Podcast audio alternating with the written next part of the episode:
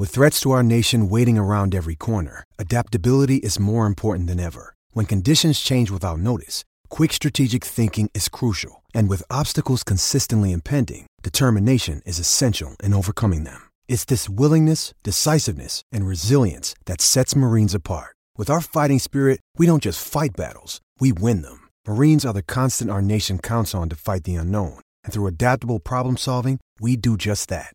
Learn more at marines.com. We are tidying up some loose ends, ladies and gentlemen, on what is the hottest form of Alabama football talk. It's in my own words, with yours truly, Stephen Smith of Touchdown Alabama Magazine, live in studios from the break. We got a chance to look at my top five marquee defensive impact players for the Crimson Tide. Also, my five most important offensive standouts for the program in terms of spring practice, but not just that, summer workouts, fall camp, and the upcoming 2019 college football season. And before we dive into the final topic of conversation for this edition of shows, got to remind you on how important it is to download the Touchdown Alabama Magazine app. People, you crave the best in Crimson Tide news, notes, and information. You want a number one source. You want the main stop shop. You want the go to material for Tide football information. Look no further than the TDA Magazine app. I'm telling you, fans, we are providing you with the best in practice recaps, game recaps, highlights, recruiting, press conferences, player interviews, something new something fresh, something different, something cutting edge, things that you would not normally see from other news sites, you will see via Touchdown Alabama Magazine if you download the app, which you can do this via the iPhone App Store if you're rocking Team Apple, Google Play Store if the Android phone is your thing. Got the audio option for you if you are a fan of In My Own Words. You check out the podcast on SoundCloud, iTunes, Apple Podcasts, Spotify, Stitcher, Google Play, TuneIn Radio, Overcast.fm. So many ways to check out the hottest show on the street, so there is no excuse for you not to be able to do that. News and notes in terms of the Alabama Athletics Department. Congratulations to Avery Johnson and Alabama men's basketball getting the 68 to 61 win over Vanderbilt this past weekend. A game that was needed for Alabama in terms of trying to continue positive consistency in its desire to get to the NCAA tournament. Has to continue to win, but a good start for the Tide getting off the schneid in defeating Vanderbilt. Big ups to Patrick Murphy and Alabama softball as the girls earning wins over Missouri State and, and Minnesota despite the crazy weather, rain delays going on at Rhoads Stadium. And how about Brad Bohannon and Alabama baseball? The guys five and two on the season. Alabama took two of three from Ball State over the weekend. And former Alabama linebacker Keith Holcomb He's gone from being a two time national champion to being a killer on the baseball diamond, slugging at 1,000% so far this season, batting over 400. He's got two home runs, nine runs driven in. So big kudos to men's basketball, softball, and baseball in terms of the Alabama athletic department. Now, we get into the final topic of conversation, and it's geared toward former Crimson Tide running back Trent Richardson. And he's trying to show, he's trying to prove he still got it. He's trying to show that he can still play the game of football at an elite level. He's right now with the Birmingham Iron, part of the Alliance of American Football League. Richardson six scores on the season.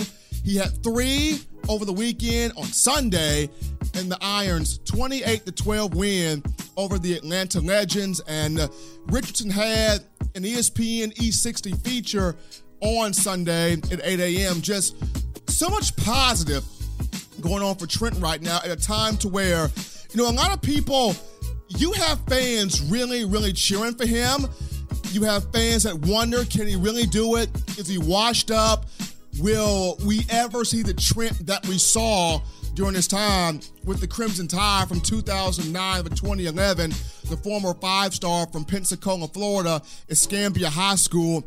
Just some news and notes here on Trent prior to his pro career In Alabama. The guy was an absolute stud. A lot of people favor him more so than Mark Ingram, the first Heisman winner come out of Alabama.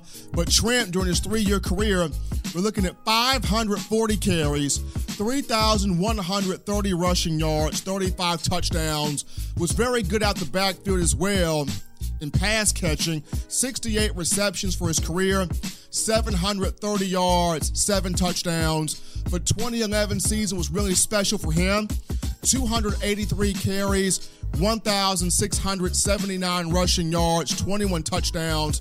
Prior to Derrick Henry in 2015, Trent Richardson had the original single season rushing record for the Crimson Tide in 2011 once again prior to Derrick Henry coming in. That 2011 season led to Trent led to Trent being the Doak Walker Award winner, the Southeastern Conference Offensive Player of the Year, an All American, a Heisman finalist. Most importantly, it led to him in 2012 being the number three overall pick in the first round of that draft to the Cleveland Browns. And after a very strong rookie season, something happened to Trent that happens to a lot of people, and that's Trent lost sight of himself. It's not the fact that he wasn't good. The guy still had the vision, he still had the talent, he still had the capability, but when you jump from a system at Alabama to where Nick Saban kind of has you structured like you're in the military.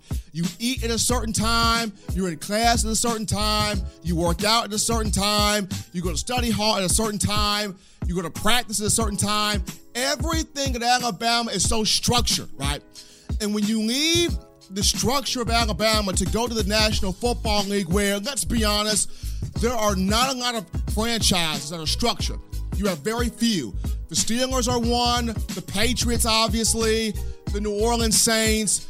There are very few franchises in the National Football League that have that structure from the owner to the president to the general manager all the way down. And uh, Trent went, Trent went to the Cleveland Browns at that time the laughing stock of the league, where the ownership dysfunctional, the coaching staff dysfunctional, and when you go to a dysfunctional place, it only breeds trouble. And they expect the Trent to carry this dysfunctional place to the promised land.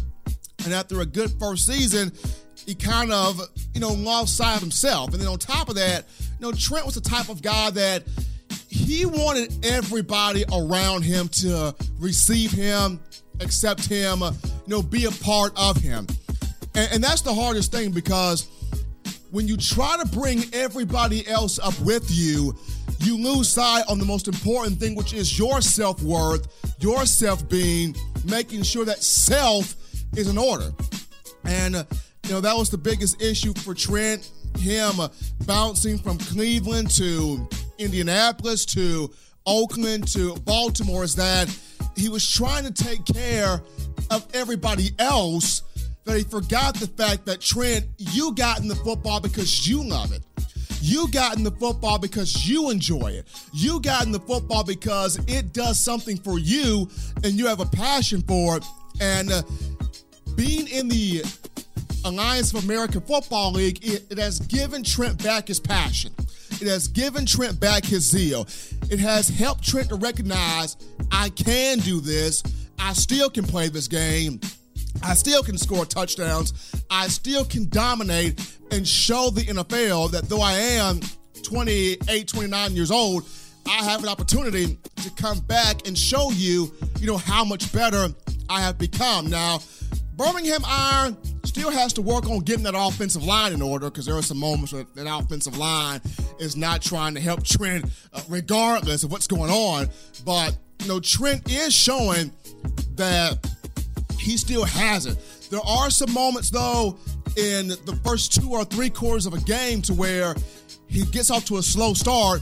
But in that fourth quarter of games with the iron, you see a burst here, a quick cut there. The energy and effort to not be brought down with one guy, but toughness on a run here. It may not be the runs of 15, 20, 25 yards, but it's a six yard run where he bounces off of contact.